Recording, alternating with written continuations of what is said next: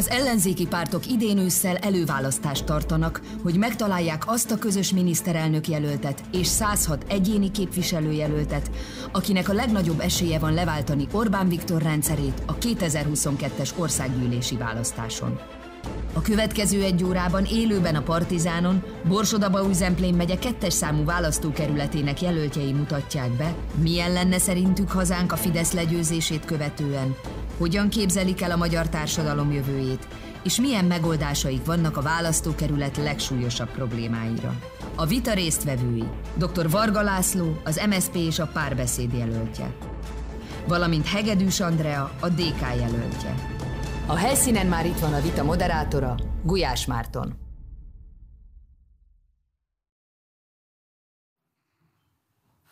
Köszöntöm nézőinket, szervusztok! Élőben jelentkezünk Miskolcról, ahol a Partizán előválasztási vitasorozatának utolsó alkalmához érkeztünk. Az elmúlt kevesebb, mint három hétben az egyéni választókörzetek harmadát jártuk végig, annak érdekében, hogy minél átfogó képet adjunk nektek arról, hogy kik pályáznak a képviseletetekre, hogy minél megalapozottabb döntést hozhassatok az előválasztás során. A mai este folyamán Borsod-Abai Zemplén megye kettes szám választókörzetének jelöltjei csapnak össze az utolsó választási vitán. Média partnerünk továbbra is a 444, tehát érdemes nem csak a Partizán, hanem a 444 felületeit is böngészni, hogyha a korábbi vitákat szeretnétek visszanézni. Ha pedig szeretnétek egyben látni az összes vitát, akkor pedig az előválasztás22.hu oldalon megtaláljátok körzetekre lebontva. Van a nénének egy hírlevele, ez egy reggelindító, napindító hírlevél, a reggel 4. Ha erre feliratkoztok, akkor minden reggel 7 órakor megkapjátok az előző napi viták legfontosabb, legizgalmasabb pillanatait összegyűjtve. Most pedig a szabályokról. Mindkét jelöltnek azonos időkeret áll rendelkezésére a gondolatai kifejtéséhez lesz egy nyitó, illetve egy záró beszédük. Ezen időszak alatt a másik jelölt társuk nem vághat közbe. Lesz azonban három vitablokkunk, amelyben szintén azonos időkeret áll mindenkinek a rendelkezésére, és itt bármikor kérdezhetnek egymástól, bármikor átvehetik a szót, megcáfolhatják az elhangzottakat, tehát vitázhatnak egymásról, és innen is buzdítám önöket arra, hogy éljenek ezzel a lehetőséggel, és egymással vitázzanak, ne pedig velem. Kérdezem, hogy tiszták a szabályok. Természetesen. Köszönjük szépen. Akkor kezdődik a vita. Következnek a nyitóbeszédek.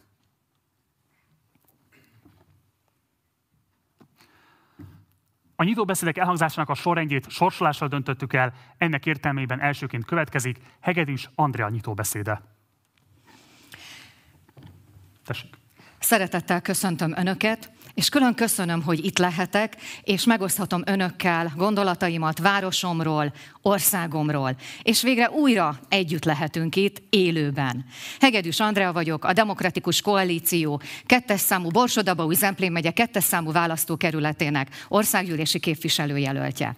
Tanárként, iskolaigazgató helyettesként több évtizede állok a katedrán. 2002, 2006, 2019-ben választottak egyéni önkormányzati képviselőnek.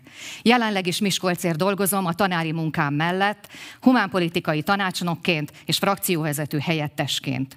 Született, izzig-vérig nő vagyok, aki rajong Miskolcért. Itt élek most is, ez az otthonom, és imádom ezt a várost. Nekem már háromszor sikerült legyőznöm a Fideszt, méghozzá elvertem őket, úgy, mint Ludas Matyi Döbrögit. De még egy negyedik ráadás még hátra van. Igaz, még ezt megelőzi az előválasztás, de ez már nem lehet akadály. Dobrev Klára vezetésével egy dinamikus, energikus országot fogunk vezetni tavasszal. Ő a legalkalmasabb jelölt, és én úgy gondolom, hogy ő nem csak győzni fog, hanem kormányozni is. Ő le tudja váltani a Fidesz rendszerét. Önök azért vannak itt, hogy megnézzenek minket, kikre szavaztak, és kikre fognak majd még ezután szavazni. És elárulom önöknek, hogy a Fidesz kémei is itt vannak, és figyelnek bennünket, hogy ki az a jelölt, az a legalkalmasabb jelölt, aki le fogja őket tavasszal váltani. Hiszem, hogy a legnagyobb ellenzéki párt, a Demokratikus Koalíció, a Jobbik, a Mindenki Magyarországa, a liberálisok támogatásával jobbá fogjuk tenni Miskolc és Magyarország életét. Köszönjük szépen! Köszönjük szépen. Varga László nyitóbeszéde következik.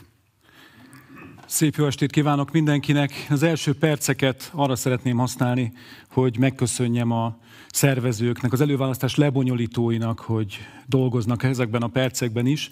Azt gondolom, ez egy példátlan innováció, és hihetetlen fontos a kormányváltás érdekében. Szeretném a Partizán szervezőinek is megköszönni, hogy szervezték eh, ezt a vitasorozatot. Úgy tudom, ez az utolsó állomás példaértékű volt ez a vitasorozat is, és sokat tett eh, hozzá sikerhez. Én itt születtem, Miskolcon, pedagógus szülők gyermekeként. Édesapám szakszervezeti vezető is volt. Én tőle örököltem a, a, a szolidaritás fontosságát, az érdekvédelem fontosságát, eh, és a nehéz sorsú társadalmi csoportok melletti kiállás fontosságát is. A Fazekocsban jártam, általános iskolába, Földösben érettségiztem, és a Miskolc Egyetem jogi karán végeztem. Aztán a következő évek is ehhez a városhoz kötöttek mindig. A munka, a közéleti szerepvállalás. Nagyon fontosnak tartom, hogy Káli Sándor sikeres polgármestersége idején frakcióvezetőként dolgozhattam, és ekkor kétszer is egyéniben nyertem önkormányzati választást. Aztán 2014-ben országgyűlési választást is sikerült egyéniben nyernem. A térségben egyedüliként, 150 kilométeres sugarú körben ez másik körzetben nem sikerült másnak. Ekkor még összefogás sem volt, mégis sikeres tudtam lenni, ezt köszönöm a miskolciaknak. Jelenleg listás országgyűlési képviselőként dolgozom, de változatlanul a borsodi és a miskolci emberekért. Itt a választókerületben alapítottam családot, itt születtek a gyerekeim, remélem a dédunokáim születését is itt tudom megélni majd Miskolcon. Ismerem az összes utcát, teret, elágazást, ami van ebben a városban. Minden ide köt, én itt vagyok otthon. Köszönjük szépen!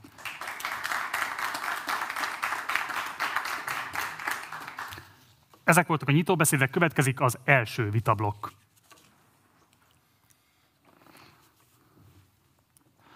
A vitablok címe Kilátástalanság Borsodban, a megszólalás sorrendjét sorsolással döntöttük el. Ennek értelmében elsőként Varga Lászlónak lesz lehetősége megszólalni, de természetesen Hegedűs Andrea gondolataira is kíváncsiak vagyunk, úgyhogy kérem, szálljon majd be, és a kérdést értelmezze saját magára vonatkozóan is. A kérdés pedig alapvetően így szól.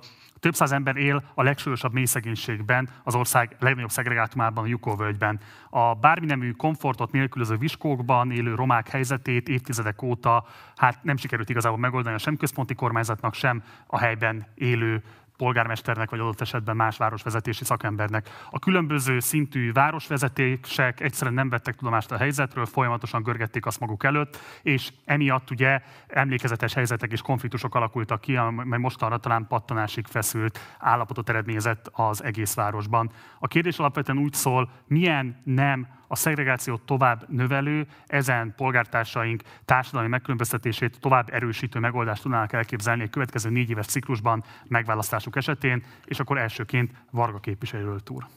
Köszönöm a lehetőséget. Milyen felháborító, hogy pont Pintér Sándor belügyminiszter volt az, aki úgy beszélt Jukóról egyébként, mint a ékszerdobozról, mint a város ékszerdobozáról. Ez tanúskodik arról, hogy a Fidesz kormány nem ismeri a valós helyzetet. Én azt gondolom, hogy az első pont az mindenképpen az, hogy ismerni kell az ott élők problémáit, párbeszédet kell velük folytatni. Nagyon fontos, hogy tegnap volt egy példaértékű kezdeményezés a Vasgyárban, ahol a Roma Nemzetiségi Önkormányzat vezetői, roma vezetők ott voltak és hívták a jelölteket párbeszédre. Én ott voltam, meghallgattam a problémájukat, sajnálom, hogy Andrea nem tudott ott lenni, de nagyon fontos, hogy ezt a problémát a velük való párbeszéddel kezeljük. Én híd kívánok lenni. Ezt is ígértem a roma vezetőknek. Híd kívánok lenni az országgyűlésben, a leendő, a mai ellenzéki pártok által alkotott kormány irányába is. Nagyon fontos, hogy konkrét ígéretekkel és konkrét utána megvalósítandó javaslatokkal rendelkezzünk már itt a választás előtt is a konkrét térségben. Én úgy fogalmaztam, hogy levonult az állam Jukóvölgyről az elmúlt években. Elsődlegesen vissza kell oda mennie, és azokat az alapvető közszolgáltatásokat megfelelően meg kell szervezni a térségben, amik ott vannak. A mély szegénység volt az egyik alcíme ennek a vitapontnak. A mély szegénység azonban nagyon összetett, és nagyon sokféle társadalmi csoportot érint, még a romák mellett is. Nagyon fontos nem a dolgozói szegénység. Azt látom, hogy nagyon sok miskolci nagyon alacsony bérért kénytelen dolgozni, adott esetben nagyon multiknál, eléri mondjuk a fizetésük a minimálbér környékét, de ez egyről a kettőre való haladáshoz nem elegendő, ennél lényegesen többre lenne szükségük. Nagyon fontos, hogy a leendő kormány a 99% érdekében politizáljon, és ne az 1% a kiváltságosok érdekében. Ennek érdekében az első teendő, hogy emelni kell a minimálbért, és adómentessé kell tenni. Ez már a mai szinten is több mint 30 ezer forintot jelentene azoknak, akik dolgoznak és güriznek minden nap. Én azt gondolom... a szót? Nyugodtan.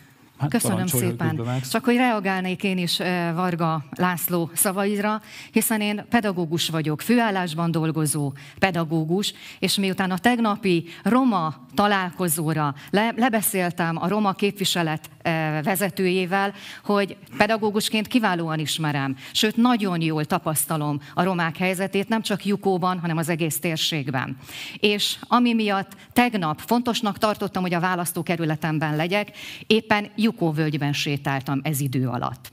Most azt szeretném viszont elmondani, hogy a mély szegénységet én teljesen más oldalról látom.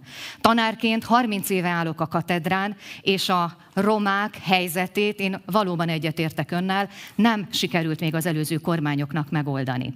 Itt viszont Miskolc városában és országos szinten is Dobrev Klára csapata egy lehetőséget ad, és én úgy gondolom, hogy Dobrev Klára szívügyei között szerepel az, hogy megduplázzuk a családi pótlékot.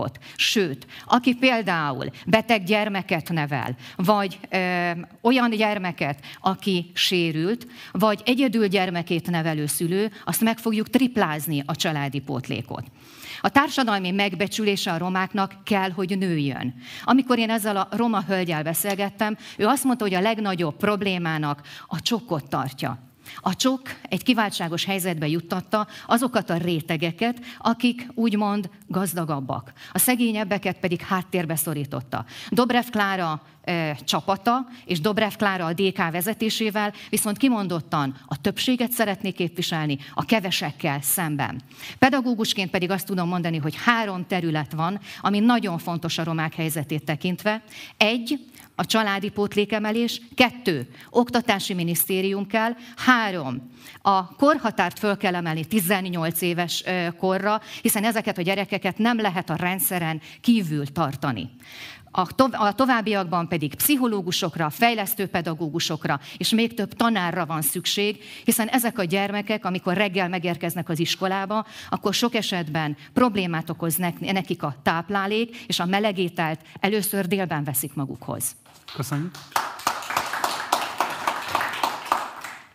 Természetesen többször javasoltuk mi is a családi pótlék emelését, ezt nem sikerült ennek a kormánynak megtenni az elmúlt 11 évben, ez felháborító. Minimum a megduplázás a cél nyilván a következő kormány esetében.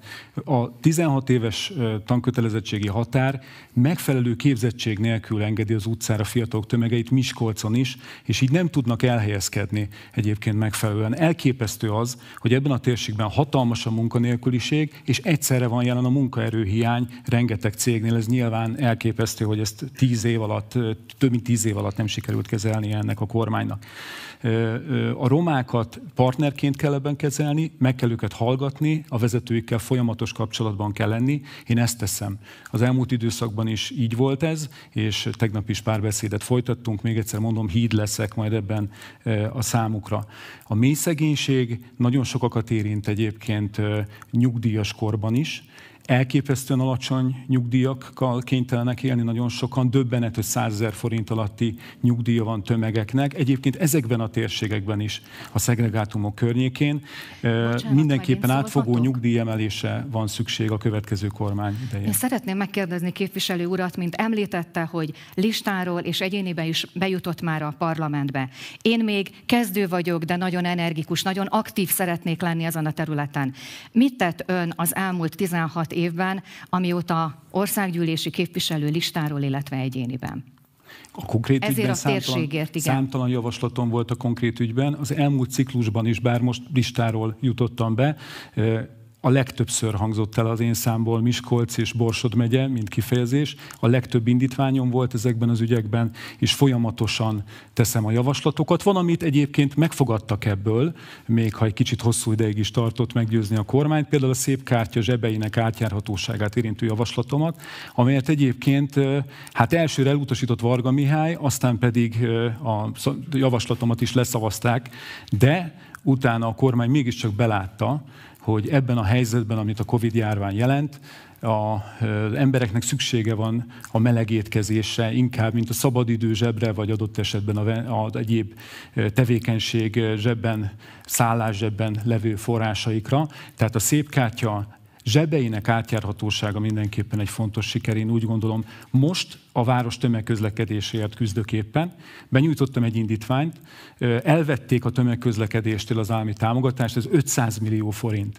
Ezért van az, hogy nem jár elegendő busz, ezért van az, hogy nem jár elegendő villamos, és ezt mondják talán a legtöbbször az emberek az utcán, hogyha az ember jár kell Miskolcon. Ezért ezt a javaslatot benyújtottam, kértem a Fideszes országgyűlési képviselőket, hogy írják alá. Csöbör Katalinnak és Hubai Györgynek is elküldtem a csatlakozó nyilatkozatot, azt várom, hogy csatlakozzanak. Egy petíciót is indítottam, és több ezer Miskolc írta ezt eddig alá.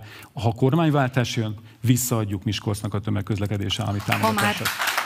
Ha már tömegközlekedésről van szó, és áttértünk a valóban mély szegénységről arra a területre, hogy tehát ha már áttértünk a közlekedésre, akkor én úgy gondolom, hogy aki, akik engem támogatnak, ugye a Jobbik is itt van e, velünk, és a Jobbiknak volt egy kiváló javaslata, ami viszont már költségvetési módosításra vonatkozott. Tehát azt hiszem, hogy az súlypontosabb, amikor költségvetéshez nyújtanak be javaslatot egy képviselők.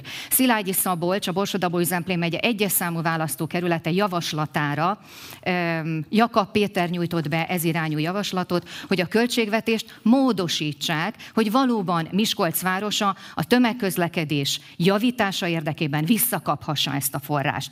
Én azért kicsit elterelő úton érzem most ezt a területet, ugyanis a mély visszacsatolva még egyről nem beszéltünk, ahhoz, hogy valóban a mély levő gyermekek gondozása, jövőképe kialakuljon, nélkülözhetetlen a tanári bérek rendezése.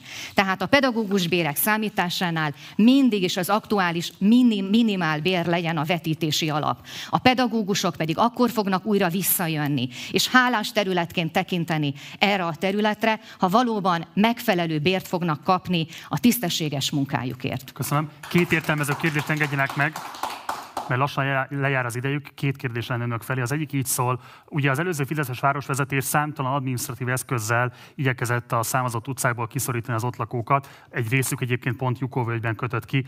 Mit tudnak garantálni megválasztott képviselőként, hogyan küzdenének egy esetleges ilyen gyakorlat ellen, hogyha a mostani Miskolci városvezetés esetleg ilyen irányba indulna el? És akkor elsőként, bocsánat, Hegedűs Andrea. A Miskolci városvezetés sincs könnyű helyzetben, viszont van egy olyan alpolgármesterünk, úgy hívják, hogy Varga Andrea, aki a szociális területekért felelős személy, és miután ő egészségügyben, szociális területben otthon van, ő Jukóban a mindennapi jelenlétével eh, biztosítja a jukóiaknak a jobb sorsát és jobb életét. A szegregáció természetesen az iskolákban meg kell állítanunk, és én úgy gondolom, hogy városi szinten az elsődleges az, hogy ott legyünk közöttük, és hallgassuk meg az ő problémájukat. Arra kell építeni, hogy ők mit szeretnének. Én amikor ott jártam, víz nélküli állapotok voltak, és bizony, akik ott voltak családok, arra panaszkodtak, hogy maszk helyett, ez a Covid idő, időszak alatt volt, élelmiszert vagy tüzelőanyagot vásároljanak. Világos, bocsánat, csak egy egyértelmű kérdésre kérem, hogy egyértelmű választ adjon. Fellépe megválasztott képviselőként az ilyen administratív eszközökkel történő kiszorítási gyakorlatok Természetesen. ellen. Köszönöm. Pargalászhoz is ugyanaz a kérdés. Én is úgy gondolom, hogy párbeszéd az útja annak, hogy ezzel a társadalmi csoporttal és a mélyszegénységben élőkkel felvegyük a kapcsolatot. Természetesen minden szegregációt visszautasítok, és azt gondolom, hogy velük együtt kell megoldásokat találni. Az államnak vissza kell mennie a térségbe, tehát a képzésre, oktatásra, családi pótlékra vonatkozó javaslaton nem fogunk összeveszni. Úgy Világos. És akkor még egy kérdés, bocsánat, csak nagyon kevés ideig maradt, ezért muszáj ezt még mindenképpen ide beszúrnom. Ugye az elmúlt tíz évben számos szélső jobboldali szervezet, korábban a Jobbik, mostanában inkább a Mi hozzánk és a hozzájuk kötődő különböző társadalmi szervezetek vonulnak fel, sokszor fákjával, kifejezetten félelemkeltő módon, és keltenek egyébként hangulatot kifejezetten romák, illetve nem romák között a térségben mit tudnak garantálni megválasztott képviselőként, hogyan lépnének föl az ilyen elfogadhatatlan gyakorlatok ellen, és akkor elsőként int is most Hegedűs Andrea. Számomra minden ember egyenlő. És én úgy gondolom, hogy mindegy, hogy ki honnan érkezik, az számít, hogy mire képes a jövőben. És én úgy gondolom, hogy ez a fellépés, ez nem megfelelő, és én úgy gondolom, hogy a jövőben én mindenféleképpen tolerálni és támogatni fogom ezt a réteget. Világos, és mit kezd azokkal az esetleges szerveződésekkel, amelyek kifejezetten az etnikai feszültségek szítására rendezkednek be, és a meglévő feszültségeket próbálnak politikai tőkévé kovácsolni? Helytelennek tartom, és nem fogom támogatni. Rendvédelmi szervek azért vannak, én úgy gondolom, hogy fellépjenek az ilyen mozgalmak ellen. Köszönöm szépen, László. Osztom ezt az álláspontot, mindenféle rasszizmust, megkülönböztetést, kirekesztéssel utasítok, és nagyon örülök annak, hogy az új városvezetés idején azért hasonló típusú felvonulások és megnyilatkozások azért nem történtek a városban. Én nagyon remélem, hogy a DK is csak olyan politikusokat támogat, akár más pártok színeiben, akik hasonló kirekesztő cselekményeket nem folytatnak. Azért egyik borsodi körzetből napvilágot látott egy kép az egyik jelöltről. Én azt gondolom, hogy világosan kell abban az ügyben is fogalmaznia majd a DK-nak. Köszönjük szépen! Marga Lászlónak 11 másodperce, Hegedűs Andrának 49 másodperce maradt. Még kérdezem, hogy kívánják-e használni az időkeretüket ebben a blogban? Igen, kívánom. Tessék a romákat, én úgy gondolom, a kisebbségeket ebben a térségben a jövő kormányának, Dobrev Klára kormányának föl kell karolnia, megoldást kell találniuk ezekre a, erre a helyzetre, és ezt a réteget tanárként is, önkormányzati képviselőként is, majd országgyűlési képviselőként is kiemelt területként kívánom képviselni. Köszönjük szépen. Marga László. Miskolc egyik sorskérdéséről beszélünk minden Miskolci ügyéről. Ezt a problémát, a mély szegénység problémáját és a szegregátumok problémáját közösen kell megoldanunk, így Jukó ügyét is. Köszönöm szépen.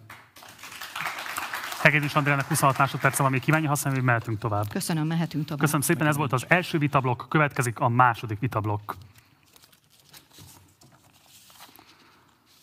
A második vitablok címe Modern lakótelepek, a megszólás sorrendjét itt is sorsolással döntöttük el, ennek értelmében elsőként Hegedűs képviselőt asszonynak lesz lehetősége kifejteni a gondolatait, de természetesen Varga képviselőt úr gondolatai is kíváncsiak vagyunk. A kérdés pedig így szól, a kampányaiban mindketten beszéltek a választókerület egyik jelentős lakatási formájának a panellakásoknak a korszerűsítéséről.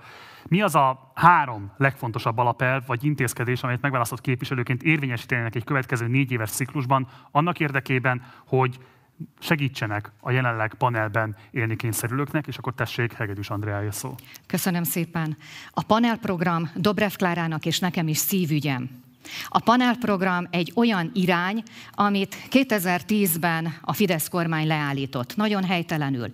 Itt Miskolcon nagyon sok lakótelep van, és a Dobrev Klára kormányával majd, ha sikerül a tavaszi választásokat megnyerni, akkor a panelprogramot úgy kívánjuk érvényesíteni, hogy önerő megfizetése nélkül.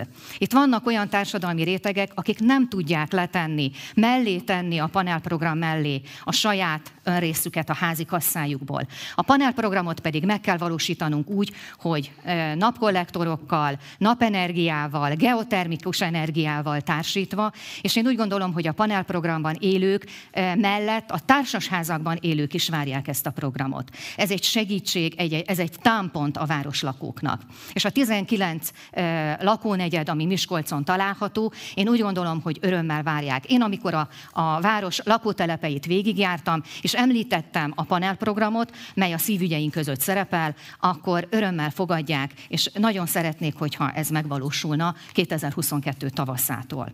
Köszönjük szépen, Borgalászó.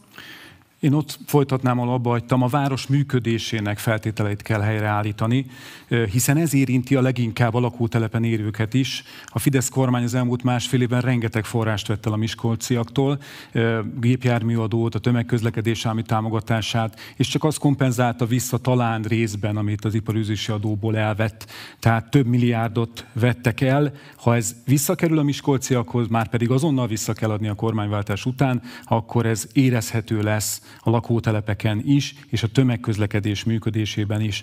A panelprogramnak a gyakorlati megvalósításában is részt vehettem frakcióvezetőként 2010 előtt Káli Sándor polgármestersége idején. Példaértékű programot folytattunk le közösen, hiszen az iparosított technológiával épített lakások, ez több, mint a panellakások, egyharmadát megújítottuk a városban. Ez szerintem egy hatalmas eredmény.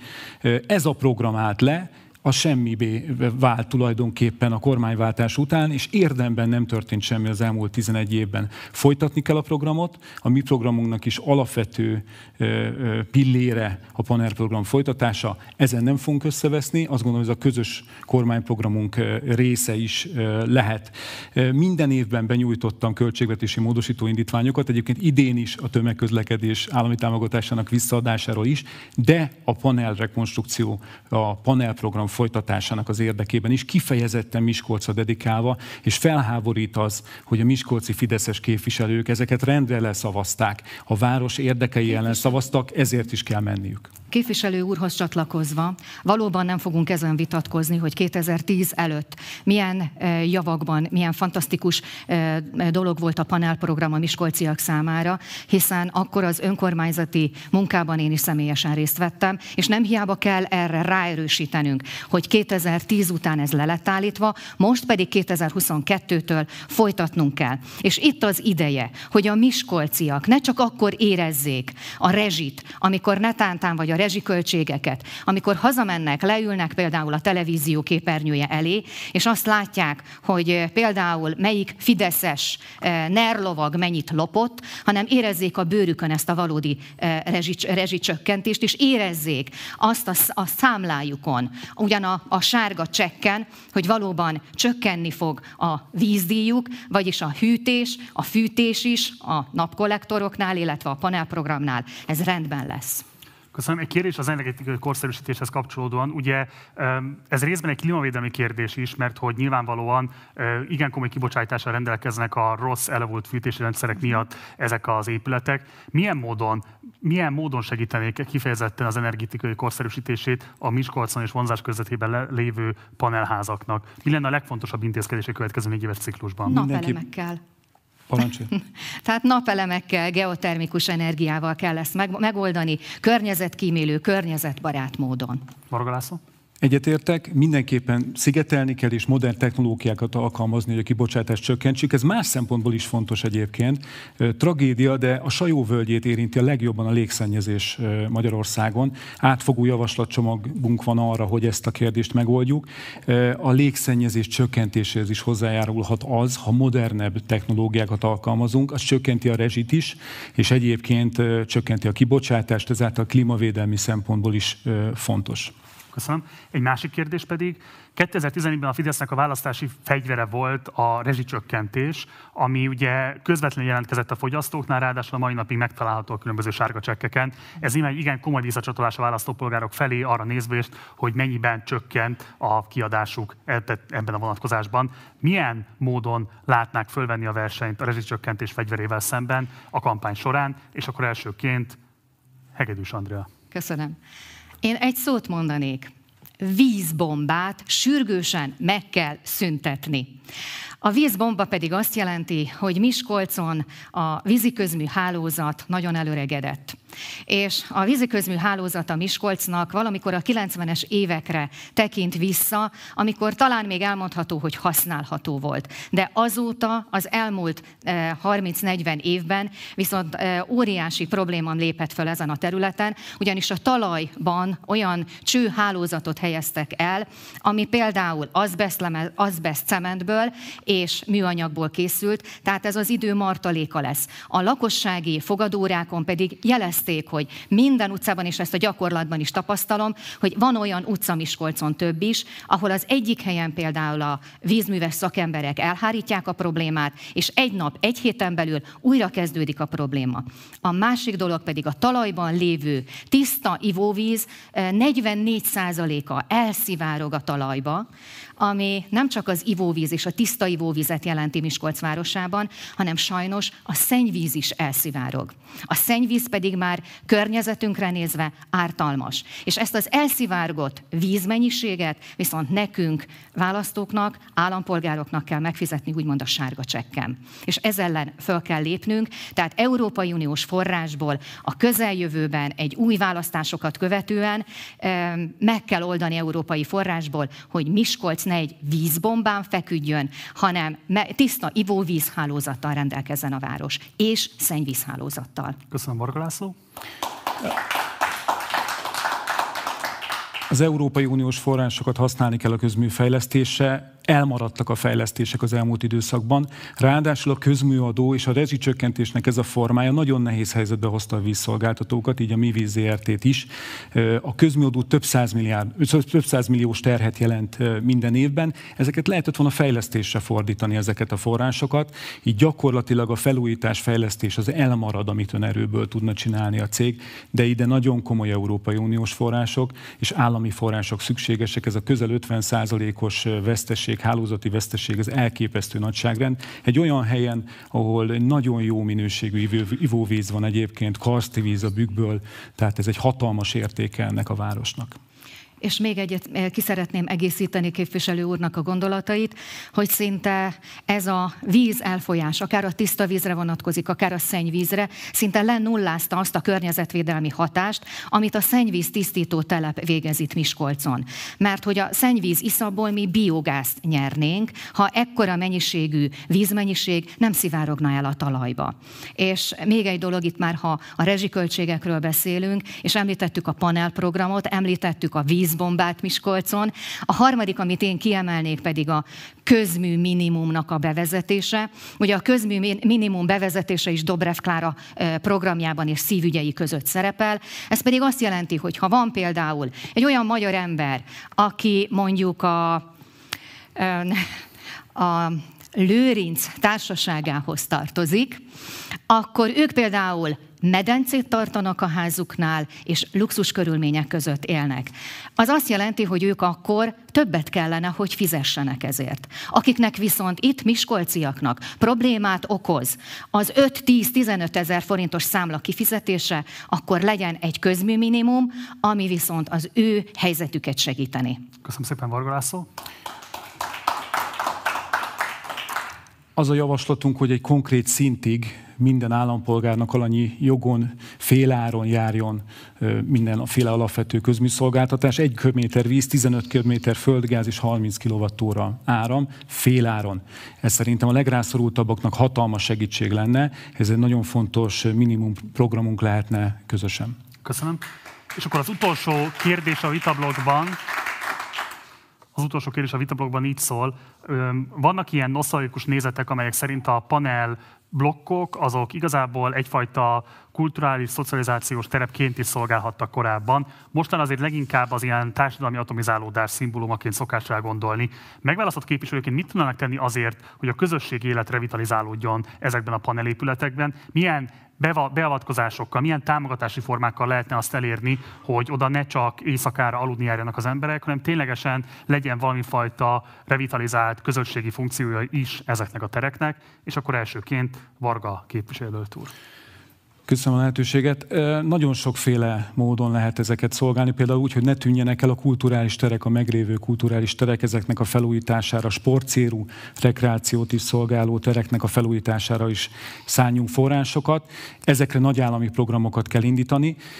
Én azt gondolom, hogy élhető környezetet kell biztosítani a panelben lakóknak is, a közvetlen környezetét ezeknek a házaknak, a tereket meg kell újítani. Köszönöm szépen. Hegedűs Andrea. A terek megújításához azt szeretném mondani, hogy a terek felújítása meg kell, hogy előzze azt, hogy ott bármilyen kulturális létesítményt létre tudjunk hozni, viszont itt Miskolcon azért egy fantasztikus kulturális élet van. És ahhoz, hogy ezt a kulturális életet tovább tudjuk vinni, én úgy látom, hogy minden lakó, lakónegyednek vannak olyan terei, ahol jelenleg is fesztiválokat és közösség összetartó programokat rendezünk. Ezt kell tovább folytatni, meg kell hagyni a hagyományokat. Köszönöm szépen. Hegedűs Andrának 21 másodperce, Varga Lászlónak 2 perc, 21 másodperce maradt még. Kérdezem a képviselőteket, hogy kívánnak élni az időkeretükkel ebben a blogban. Én természetesen Tessék. kívánok élni. Tehát még egyszer összefoglalva, a város működésének feltételeit kell helyreállítani, ezek ma nem adottak. A kormány egy politikai harcot vív Miskolc és a miskolciak ellen, amikor ö, megszorító intézkedéseket intéz Miskolc megyei városával kapcsolatban, akkor a miskolciakkal ö, van háborúban. Az elvont források a tömegközlekedésből, a miskolciak hétköznapjaiból hiányoznak, hiszen többre kell vár, többet kell várni a buszra, amikor mennek reggel a munkába, többet kell várni a villamosra. Ez tart tarthatatlan, ennél a miskolciak többet érdemelnek, a miskolciaknak több jár, és egyébként el szeretném mondani, hogy Nyugat-Európában annak is van kultúrája, hogy az állam az egyharmadát a tömegközlekedésnek támogatja. Tehát döbbenet és felháborító, hogy az Orbán kormány kivonul a tömegközlekedés támogatásából. Ezt azonnal vissza kell állítani. A működés más területeire is kellnek a források, a városüzemeltetése, a tisztább, rendezettebb közösségi terekre, az utcák felújítására, az utak felújítására, adott esetben a rendezettebb, tisztább játszóterek érdekében is. Nyilván a nagyon kevés forrásból, ami megmaradt, ezekre kevesebb hangsúly jutott az elmúlt másfél-két évben, de ha visszakapja Miskolc és a miskolciak, ami jár nekik, akkor bizony ezeket a problémákat is megoldjuk majd a kormányváltás Én úgy gondolom, én úgy gondolom, hogy ez mind nagyon szép, de érdemes a jövőbe tekintenünk, hiszen Miskolc egy csodálatos város. És megérdemli, hogy például a szívügyek között megemlítsem, hogy arra várnak a miskolciak, hogy a Futó utcát e, kiszélesítsük, négysávosítsuk, a tapolcai kereszteződésbe körforgalom kerüljön, és bizony fontos lenne az is, hogy Lillafüredig megépüljön egy kerékpár. Köszönjük szépen! Letelt sajnos az időkeret a képviselőt asszonynak. Varga Lászlónak maradt még egy perc, kettő másodperce. Kívánja-e használni? Valóban kívánom használni. Én Miskolcon születtem, itt élek, és én is egy csodálatos városnak gondolom Miskolcot az otthonomnak, és nyilván küzdünk váltvának vete azért, hogy Miskolc egy élhető város legyen. Ehhez kellenek valóban ezek a felújítások, amikről beszéltünk. Miskolc hétköznapjaiba több forrás kell tenni, több forrás kell az államtól és a kormánytól. Képviselőként vállalom, hogy 2022-től haladéktanul visszakapja Miskolc ezeket a forrásokat, és a működése normalizálódhat. Köszönjük szépen! Ez volt a második vitablok, következik a harmadik és egyben utolsó vitablok. Kormányváltás vagy rendszerváltás, így szól a vitabloknak a címe, és elsőként Hegedűs Andreához fordulok. Ön az első vitablokban hitet tett egy antirasszista politika szükségessége mellett eh, a helyi vonatkozásokat figyelembe véve. Ehhez képest kérdezem azt, hogy mit reagál arra, hogy a párbeszéd egyébként nagyjából egy órával a vitánk indítása előtt felszólította önt, önöket pontosabban, a DK-t, illetve az önökkel szövetségben induló Jobbikot, hogy részben Farkas Péter Barnabástól, a Jobbik Ózzi alpolgármesterét, illetve képviselőjelöltjétől, akit náci karlendítésen kaptak, valamint az offsorozáson ért Rácné Földi Judittól, aki az önök jelöltje Székesfehérváron, vonják meg a támogatást. Mit gondol a két képviselőtnek a helyzetéről? Hát a két képviselő helyzetéről, mint magánszemély természetesen van véleményem. Én úgy gondolom, hogy a Jobbik képviselőjét érintően a Jobbik nyilatkozzon erről. Földi Judithoz viszont azt tudom mondani, friss információm van, hogy egy rágalomhagyjárat indult ellene, és dokumentumokkal fogja alátámasztani, hogy teljesen ártatlan a témában. Tehát Földi Elnézést, én azt gondolom, hogy az Ózdi esetben ennél azért több kell a DK-tól, hiszen támogatják a jelöltet. Hát támogatni, támogatjuk a jelöltet, viszont én úgy gondolom, hogy az előző vitát, aki megnézi, itt volt a Szilágyi Szabolcs képviselő úr, és ő megvédte a saját jelöltjüket. Értem ez a kérdést, engedje meg, tehát ki tudja jelenteni azt, hogy Rácnai földi Judittal kapcsolatban fölmerült offsorozós vádak minden megalapozottságot nélkülöznek? Igen, a legfrissebb információim szerint igen. És ezt Rácnyi Földi Judit belátható időn belül tisztázni is fogja nyilvánosságra? Dokumentumokkal tudja alátámasztani. Ez a hétvégén meg fog történni az ön ismeretei alapján? Ehhez nem tudok hozzáfűzni Jó. semmit. Viszont a másik kérdés továbbra is adja magát, ugye van az Ózdi alpolgármester képviselőjelölt, akit elég egyértelmű helyzetben örökítettek meg náci karlendítés közben. Az ő támogatását szükségesnek tartaná, hogy visszavonja a DK. A DK én úgy gondolom, hogy egy szövetséget kötött a Jobbikkal. A Jobbik pártelnöke Jakab Péter. Jakab Péter pedig azt mondta rólam, hogy egy tanár vagyok, mint ő, harcos vagyok, mint ő. Én úgy gondolom, hogy a Jobbiknak azt az oldalát kell néznünk, és követnünk az együtt dolgozás tekintetében, a jövőt tekintve, hogy képviseljük Magyarországot, képviseljük a hazánkat. Az ilyen irányú megnyilvánulásokat én, mint Hegedűs Andrea elvetem, ha ez valóban így van. De én úgy gondolom, hogy ez legyen a jogászok feladata ezt kideríteni. Egyértelmű ez a kérdés, még azért engedjen meg. Ugye a DK a 2010-es években a legkarakteresebben volt talán a leginkább az a párt, amely az antiszemita megnyilvánulásokat, illetve a rasszista megnyilvánulásokat igyekezett, temat, igyekezett tematizálni, illetve politikai versenytársai esetében rendkívül élesen lépett fel, hogyha ilyesmit tapasztalt. Most mégis azt lehet látni, hogy egy olyan szövetségben induló párt társukról kerül ki hasonló információ, és ez az élesség legalábbis halványodik. Miért van ez a változás? A, rasszizm, a rasszizmust elvetem változatlanul úgy, mint Hegedűs Andrea, viszont úgy, mint koalícióban levő, mint az előválasztáson együtt induló pártokkal, nekünk az elsődleges célunk Orbán Viktor leváltása. Az Orbán rendszer... Is? Én úgy gondolom, hogy erre majd a jogászok megadják a választ. Én az előválasztás országgyűlési képviselőjelöltjeként indultam, és én úgy gondolom, hogy együtt vagyunk erősek, és össze kell tartanunk annak érdekében, hogy az Orbán rendszert le tudjuk váltani. Utolsó értem ez a kérdés, az egy jog, jogász szakmai kérdés, hogy a képen látható fiatalember karlendítése náci karlendítésnek számít, Én vagy nem sem? tudom megállapítani. Ő nem tudja megállapítani. Nem tudom megállapítani. Köszönöm. Varga Lászlóhoz fordulok. Ugye az önök miniszterelnök jelöltje tegnap a miniszterelnök jelölti vitán visszavonta a támogatását Tóth Csabától. Ezt követően egy teljes támogatás visszavonási cunami indult meg. Mostanra igazából kizárólag az MSP áll Tóth Csaba mögött. Meddig tart ki az MSZP támogatása az inkriminált jelöltjük mögött?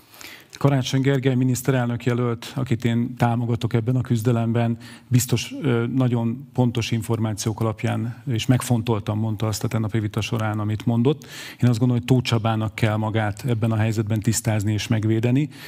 A vagyonnyilatkozattétel szabályai nagyon egyértelműek, hogyha ezt ő bármikor is megsértette, akkor nyilván ennek következményei kell, hogy legyenek. Az előválasztás során pedig nagyon komoly nyilatkozatokat töltöttünk ki mindannyian, hogyha ebben is bármit hibázott, hibázott, akkor nyilván annak is következményei kell, hogy legyenek. Milyen következményei kellenek, hogy legyenek? Ugye eddig van a választás, tehát nagyon sok ideig már erre nincsen. Vannak erre testületek, amik ezt megvizsgálják, hogyha nyilván elítélik, akkor ennek megfelelő döntést kell hozni. Hogyha tisztázni tudja magát a következő néhány napban, akkor természetesen változatlanul jelölt marad. De hogyan tudják orientálni például a választókat? Ugye azra buzdítják, felteszem őket, hogy támogassák Karácsony Gergelyt miniszterelnök jelöltként, aki ugyanakkor nem támogatja azt a jelöltet, akik önök indítanak az uglói körzetben. Nézze, nagyon sokféle szövetség van ezekben a körzetekben, 106 körzet van, nincs két egyforma, tehát nagyon sokféle helyzet van. Karácsony Gergely támogatására természetesen az egész országban 106 körzetben buzdítunk, és természetesen külön küzdelem zajlik minden egyes választókerületben a képviselőjelöltek. Ön személyesen meg van győződve pártársa és jelöltársa fetetetlenségéről? Nem ismerem ezeket a dokumentumokat és azokat az állításokat, amivel őt vádolják. Én a Borsot kettes körzetben esküdtem fel arra, hogy az itt élőket képviseljem, ezért is dolgozom, hogy megnyerjem a bizalmukat. Ugye Hatházi Ákos elég egyértelműen kiterítette azokat a dokumentumokat, amik alapján egy olyan telekügylettel vádolja Tóth Csabát, amit ő nem tüntetett fel a nyilatkozatában. Ezek alapján kérdezem, hogy nyilván önhöz is eljutottak ezek a hírek. Ő meg van egy győződve jelöltársa és pártársa feltetetlenségéről, vagy sem? Nem ismerem a konkrét dokumentumokat, de hogyha nem feltetetlen bárki az előválasztáson gond van a feltetetlenségével, akkor természetesen vissza kell lépnie. Azt várom, hogy Tóth Csaba tisztázza magát a hétvégén az nem elég probléma a fetetetlenséget illetően, hogy miniszterelnök jelöltjük, és mostan az összes politikai szövetségesük visszamondta a támogatását? Ez egy jelentős probléma, várom Tóth Csaba tisztázó mondatait. Jó, köszönöm szépen. A kérdés mindkettőjükhöz szól. két helyben rendkívül erős, beágyazott jelölt áll egymással szemben. Kérem, hogy orientálják a választókat, mi alapján részesítsék önöket előnyben a másik képviselőjelöltjük kárára, miért pont önöket válasszák, mi az, ami megkülönbözteti önöket képviselőjelölt társuktól, és akkor elsőként Varga Lászlója a szó. Köszönöm a lehetőséget. A kormányváltás legfontosabb dolga, a legfontosabb a kormányváltás érdekében, hogy a körzetek többségét megnyerjük. Egy picit a választási rendszer torzítása miatt még a körzetek 60%-át is mondhatnám, de a legjobb a kétharmad volna, hiszen akkor azt gondolom, hogy olyan felhatalmazása volna a következő kormánynak, amivel rendezhetné a helyzetet, és a NERT valóban lebonthatná. Ehhez nyerni kell. Nincs mese, nyerni kell. Ez minden körzetben azt kell támogatni az előválasztáson, aki képes nyerni a Fidesz ellen jövő tavasszal. A legfrissebb kutatás, ami a körzetben készült, azt múlt hét pénteken publikálta a Népszava, szeptember 17-én, és ebben a kutatásban az szerepel, hogy én legyőzném Hubai Györgyöt, aki jelenleg a képviselő ebben a körzetben, egy elég masszív többséggel, jóval a hiba határ felett, mint egy 10%-kal. Hegedűs Andrea pedig lehet, hogy az ismertségi problémák okán, vagy másokból nem tudom, de nem biztos, hogy legyőzni a Fidesz jelöltjét. Én országgyűlési képviselőként majd szívesen dolgozom akár Andreával is, még akkor is, hogyha egy másik országgyűlési választókerületben önkormányzati képviselő, akkor is szívesen dolgozom vele együtt, de azt gondolom, hogy a legfontosabb legyőzni a Fidesz jelöltjét most a 22-es országgyűlési választáson, és erre én vagyok alkalmas. Köszönjük szépen. Hegedűs Andrea. Köszönöm. Én úgy gondolom, hogy ebben a városban egy dinamikus, energikus, határozott személyiségre van szükség. Ez pedig az én személyem rá a garancia. Dobrev Klára a legutóbbi fórumán azt mondta, hogy energiabomba vagyok. Én ezt valóban így is tartom, és hogyha azt nézzük, hogy Hát a legutóbbi alkalommal, amikor a beszélgetésünket folytattuk Dobrev Klárával, akkor arról beszéltünk, hogy mire is van szükség ahhoz, hogy valaki jó országgyűlési képviselőjelölt legyen. Hát először is elszántságra, határozottságra, céltudatosságra, ezek mind megvannak bennem.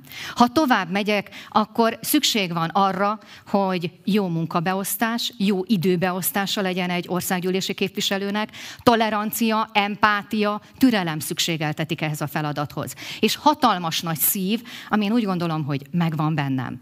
És ha azt nézzük, hogy nem szeretnék kesztyűs kézzel bánni. Azokkal az emberekkel, akik tönkretették az országunkat az elmúlt 11 évben, akkor azt mondom, hogy felveszem a kesztyűt, vállalom ezt a feladatot. És a választóknak pedig azt üzenem, hogy a népszerűség kevés. A százalékok, amiket mondjuk az MSP kiszámolt saját magának, szintén kevés. A népszerűség kevés, munka is kell mögé. Én úgy gondolom, hogy a munkát én mellé tudom helyezni. Köszönöm szépen.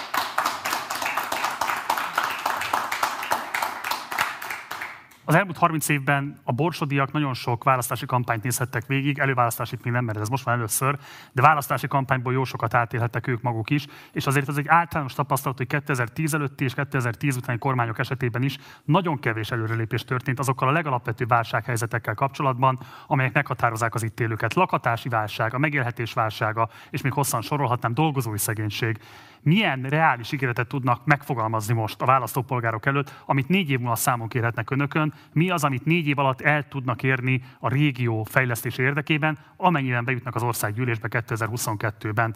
És akkor elsőként Varga László. Nagyon gyorsan két tisztázó az előttem elhangzottak eh, kapcsán. Eh, az egyik, hogy remélem nem úgy kell érteni az elhangzottakat, hogy az ország legnagyobb eh, ellenzéki napilapját, a népszavát bármiféle csúsztatással vádolja a jelölt. Ez ott jelent meg ez a publikáció, és ez mondta azt, hogy egyébként én tudom ebben a választókertben legyőzni a Fideszt. És itt hívnám fel a figyelmet, hogy a legfontosabb, hogy a miskolciakat képviseljük, és a környező településen élőket, Varbón, Parasznyán, Radostyában, Sajó Lászlófalvan és Sajóbábonyban élőket. Nem Dobrev Klárát kell képviselni adott esetben az országgyűlésben.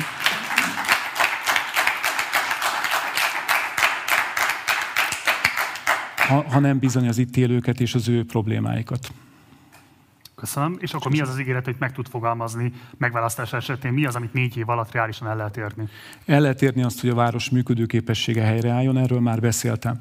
Van egy fejlesztési program, amely ö, ö, nagyon fontos a város életében, a Miskolc 2030 fejlesztési program. Ez egészen 2030-ig meghatározza a fejlesztési fő irányokat. Ezeket kell tartalommal megtölteni, konkrétan ki kell harcolni az egyes projektekre a forrásokat. Európai Uniós forrásokból, illetve állami támogatás támogatást is. Egyébként megjegyzem, Jukó problémáját sem lehet megoldani állami támogatás nélkül. Az önkormányzatnak ez önerőből nem fog menni. Tehát ezekre a kérdésekre nagyon konkrét válaszokat kell adni, és állami forrásokat szerezni. Több javaslatom tetten érhető az országgyűlés honlapján. Számon kérhető. Ott vannak tételesen a légszennyezettség felszámolása érdekében, a panelprogram érdekében, az utak fejlesztése érdekében levő javaslataim. Ezek a javaslatok mind valóságá válhatnak a kormányváltás után. Azzal fogok kezdeni, hogy kiharcolom, hogy ezeket a e, kormány támogassa, és a központi költségvetésbe építsük be a forrást. Köszönöm szépen. Hegedűs Andrea. Én pedig visszatérnék a saját szakterületemre, miután tanár vagyok, iskolai igazgató helyettes 30 éve. Én arra tudok garanciát tenni, hogy az oktatásban szeretném a pedagógusokat és a tanítványaimat képviselni.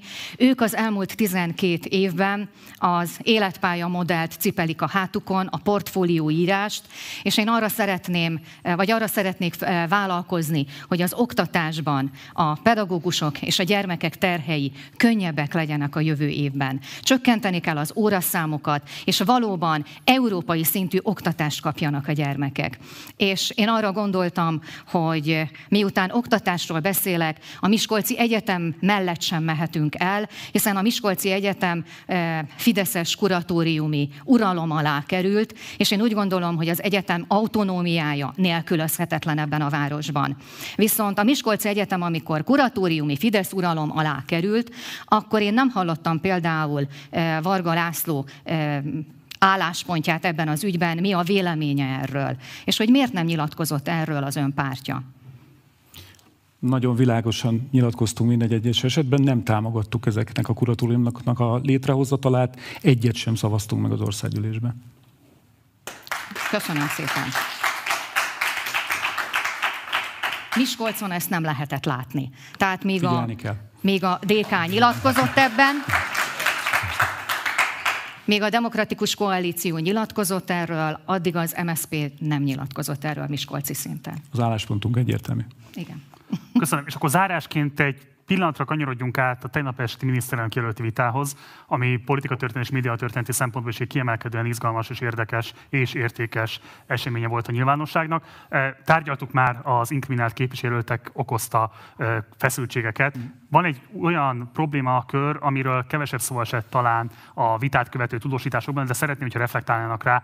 Igen, éles vita bontakozott ki, az időhiány miatt nem tudott rendesen kibontakozni, de mégis lehetett érezni, hogy ez egy fontos, adott esetben koalíciós feszültség is lehet Karácsony Gergely és Dobrev Klára között az elszámoltatás kérdésében. Nevezetesen ugye Karácsony Gergely úgy fogalmazott, hogy az alkotmányozási tervei Dobrev Klárának egész egyszerűen politikai humbugnak számítanak, hiszen nem lesz meg adott esetben hozzá a kétharmados felhatalmazás, akkor ez nem egy kivitelezhető dolog, és arra hivatkozott, hogy már Vörös Imre sem támogatja ezt az elképzelést. A mai reggel folyamán Dobrev Klára ugyanakkor arról posztolt, hogy beszélt Vörös Imrével, és ő azt erősítette meg a számára, Dobrev Klára elmondása szerint, hogy továbbra is fenntartja azokat az elveket, amelyeket korábban a publicisztek áiban kifejtett. A kérdésem alapvetően így szól, mit gondolnak a alkotmányozott többség nélkül történő alkotmányozás kérdésében, tartható-e ez az álláspont, felelőse ez az álláspont a választók felé, és akkor elsőként Hegedűs Andrea szó.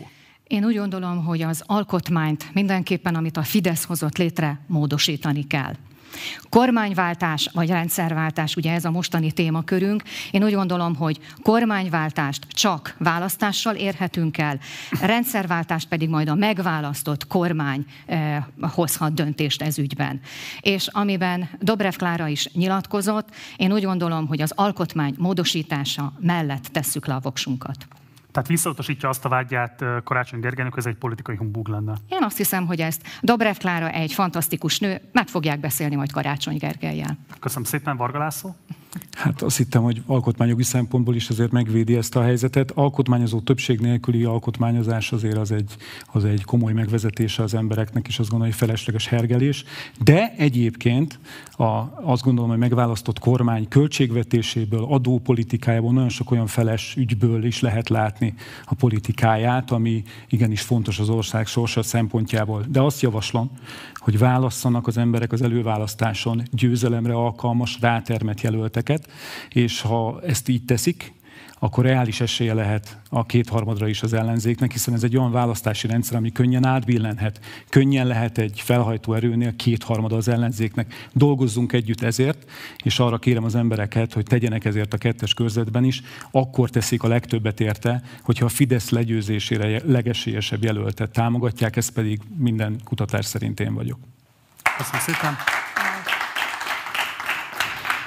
Az ellenzék legerősebb pártja a demokratikus koalíció. A népszerűségi indexek egyértelműen a mai napon is már Dobrev Klárát emelték ki a statisztikák élére. Úgyhogy én úgy gondolom, hogy Dobrev Klára a legalkalmasabb erre a feladatra, és abban viszont egyetértünk, hogy döntsenek a választók.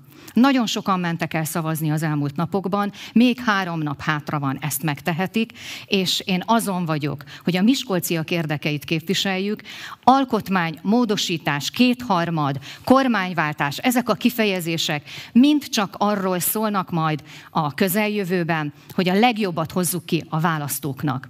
Őket kell képviselni. Én nem vagyok jogász, jogalkotó, de én úgy gondolom, hogy a miskolciak érdeke számít. Köszönjük szépen, Varga László. Én egyértelműen fogom képviselni az országgyűlési választási kampány során is, és azt követően is a DK és a Jobbik szavazóit is az országgyűlésben, hiszen mindenki, aki nyer az előválasztáson, mind a hat párt jelöltje lesz, tehát az előválasztási győzelmem után természetesen én is hatpárti jelöltként fogom majd legyőzni a Fidesz emberét a körzetben. Köszönjük szépen. Amennyiben a demokratikus koalíció és a demokratikus koalícióval együtt a Jobbik, a Mindenki Magyarországa mozgalma és a liberálisok nyernek. Köszönjük szépen, sajnos lejárt az ideje. Varga Lászlónak van még 10 másodperce? Arra kérem újra a miskolciakat és a környező településen élőket, hogy támogassák az esélyes jelölteket, támogassanak engem az előválasztáson. Köszönjük szépen! Ez volt az utolsó vitablok, következnek a záróbeszédek. Az záróbeszédek elhangzásának a sorrendjét szintén sorsolással döntöttük el, ennek értelmében elsőként Varga László záróbeszéde következik. Köszönöm a lehetőséget. Tisztelt Miskolciak, tisztelt város környékiek, Varbújak, Parasznyaiak, Radostyániak, Sajó László falvaiak és Sajó Bábonyak. Nekem elegem van abból, hogy ezt a térséget és Miskolcot másodosztályú térségként kezeli ez a kormány. Elegem van ebből, másodosztályú létből elegem van, és újra az első osztályba szeretnék igyekezni az itt élőkkel együtt. Én bizonyítottam már, hogy le tudtam győzni a Fidesz jelöltjét országgyűlési választáson. 2010 után egyedül én győztem Kelet-Magyarországon ellenzéki jelöltként, ezért azt gondolom, hogy válasszanak egy olyan embert, aki jövő tavasszal le tudja újra győzni itt a térségben a Fidesz emberét. Ne veszélyeztessük az ellenzék sikerét. Arra kérem mindenkit, erre kérnék, hiszen nem párt népszerűségi versenyről beszélünk, hanem arról beszélünk most az előválasztás során az egyéni körzetekben, hogy az adott körzetben ki alkalmas a Fidesz legyőzésére. Mint ahogy említettem is, az ország legnagyobb ellenzéki napilapja, a Népszava publikálta azt a kutatást egy hete, amely szerint ebben a körzetben egyedül én vagyok arra az esélyes, hogy legyőzze a Fidesz jelöltjét jövő tavasszal az országgyűlési választáson. Tegyük újra Miskolcot első osztályú várossá, tegyük újra sikeressé Borsodat. Hajrá Miskolc, hajrá Borsod, hajrá Diósgyőr! Köszönjük szépen! Hegedűs Andrea záró beszéde következik. Akik ezt a vitát végigkövették, megállapíthatták, hogy az érvek ütköztetésére szükség van egy olyan Magyarországban, ami majd az Orbáni rendszer után következik. Ez lesz az alap. Kém, kéj, korrupció és lőrincmentes világban fogunk élni. Méghozzá stop lesz a lopás. Ha Dobrev Klára lesz az ellenzéki előválasztás miniszterelnök jelöltje, és én képviselhetem Borsod-Abaúj Zemplén megye kettes számú választókerületét, akkor számítani fogok természetesen Varga László szaktudására is, és én úgy gondolom, hogy miniszterelnök jelöltnek csak és kizárólag Dobrev Klárát ajánlom, aki öt nyelven beszél, fantasztikus ugyanis közgazdász és jogász egy személyben, államigazgatási tapasztalata van, és Európai Parlament alelnökeként dolgozik, és az alelnökként pedig egy fontos európai kapcsolatokkal rendelkezik. Egyre több nő kell a politikába. Nem úgy, mint most, 10-12 százalék, sokkal többre van szükség. Kellő energiával, elszántsággal és tetrekészséggel rendelkezem ehhez a feladathoz. Tudom, hogy jó munkabírás, türelem, tolerancia, empátia kell ehhez a feladathoz. A politikai tisztség számomra korrumpálódás létforma. Méghozzá Kincs van a birtokomban, kincs, ami a Fidesznek nincs, gerincem. Mennyire vagyok terhelhető? Nagyon. Aki két év alatt nem főállásban kampányol, hanem főállása mellett, a strapabíró. Ehhez képest a parlamentben csak egy feladatot kell majd képviselnem. Becsülettel szolgálni önöket. Én erre a feladatra kész vagyok. Válasszanak jó képviselő helyett jobbat, olyat, akit Dobrev Klára, Jakab Péter, Márki Zaj Péter és Bősz Anett támogat. Hajrá Miskolc, hajrá Diós Győr!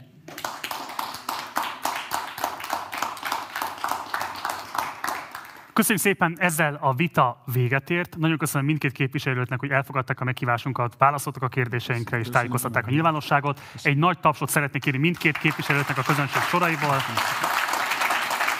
És a szervezőknek. És köszönjük, köszönjük szépen. szépen a meghívást. Nektek pedig nagyon köszönöm a kitartó figyelmeteket. Az eddigi adások végén mindig azt mondtam, hogy holnap itt és itt fogunk találkozni. Nos, holnap már ebben a keretben nem fogunk találkozni, és ez volt az utolsó vitája a Partizán előválasztási vitasorozatának, amelyben média partnerünk volt a 444. Holnap is lesz ettől függetlenül adás, hiszen holnap Németország választ, fél hattól tehát érdemes minket követni a Facebookon, illetve a Youtube-on, ahol az legátfogóbb magyar nyelvű adással készülünk a német választások tudósítása kapcsán, tehát érdemes, ha érdekelnek ezek az események, akkor velünk tartanod holnap este is. És most az előválasztási vitasorozat legvégén Szeretném megköszönni azoknak a kollégámnak a munkáját, akiket nem láthattatok a képernyőn, de akiknek a munkája nélkül én nem állhatnék itt, és ti nem nézhetnétek ezt az adást. Közel 40 ember dolgozott három héten keresztül több műszakban azért, hogy folyamatosan megszakítás nélkül tudjuk szolgáltatni nektek a vitákat az ország számos pontjáról több ezer kilométert bejártunk, közel 35 órányi vitát közvetítettünk, és ez az alábbi embereknek a munkájaként, munkájának köszönhetően tudott létrejönni. Engedjétek meg, hogy itt a harmadik hét legvégén fölolvassam a teljes névsort. Laki Gergely és Passzilárd István a szerkesztők, Garai Judit felelős szerkesztő, Balázs Anna gyártásvezető, Kókai Dániel, Szántó Tamás felvételvezetők, Klopstein László Bálint, Seres Donát adásrendezők, Hajdú Szabolcs hangmérnök, Pelle Zoltán fény, Barany Ákos, Eichner Hanna, Halász László, Helyűsz Pettina, Lerjuhász Péter, Nyoszoli Ákos, Pazsitka Ákos, Surnovszki Panna, Szántó Bence, Vaszari Julcsi, operatőrök, Csernó Tibor, Gárdos Tódor, időszámlálók, Sánta Dániel, Kocsis András, Kili Zsanna, grafikusok, Naszái Natália, web és kommunikáció, Kátai Orsolya, Gárdos Tódor, Kalicov Teodóra, Súlyok Ágnes, produkciós asszisztensek, Hermartin, Kósa Levente, Schulz Nóra, Vida Kamilla, összefoglaló szerkesztők, Fekete Álmos, Lukács Luca, Kubik Bence, összefoglalóvágók, Bánfalvi Eszter, narráció, és háttérkutató szerzők, akiknek szintén nagyon-nagyon köszönjük a munkát, és akkor azt szeretném kérni a közönségtől, hogy egy nagy tapsal a teljes távot jutalmazzák még zárásként.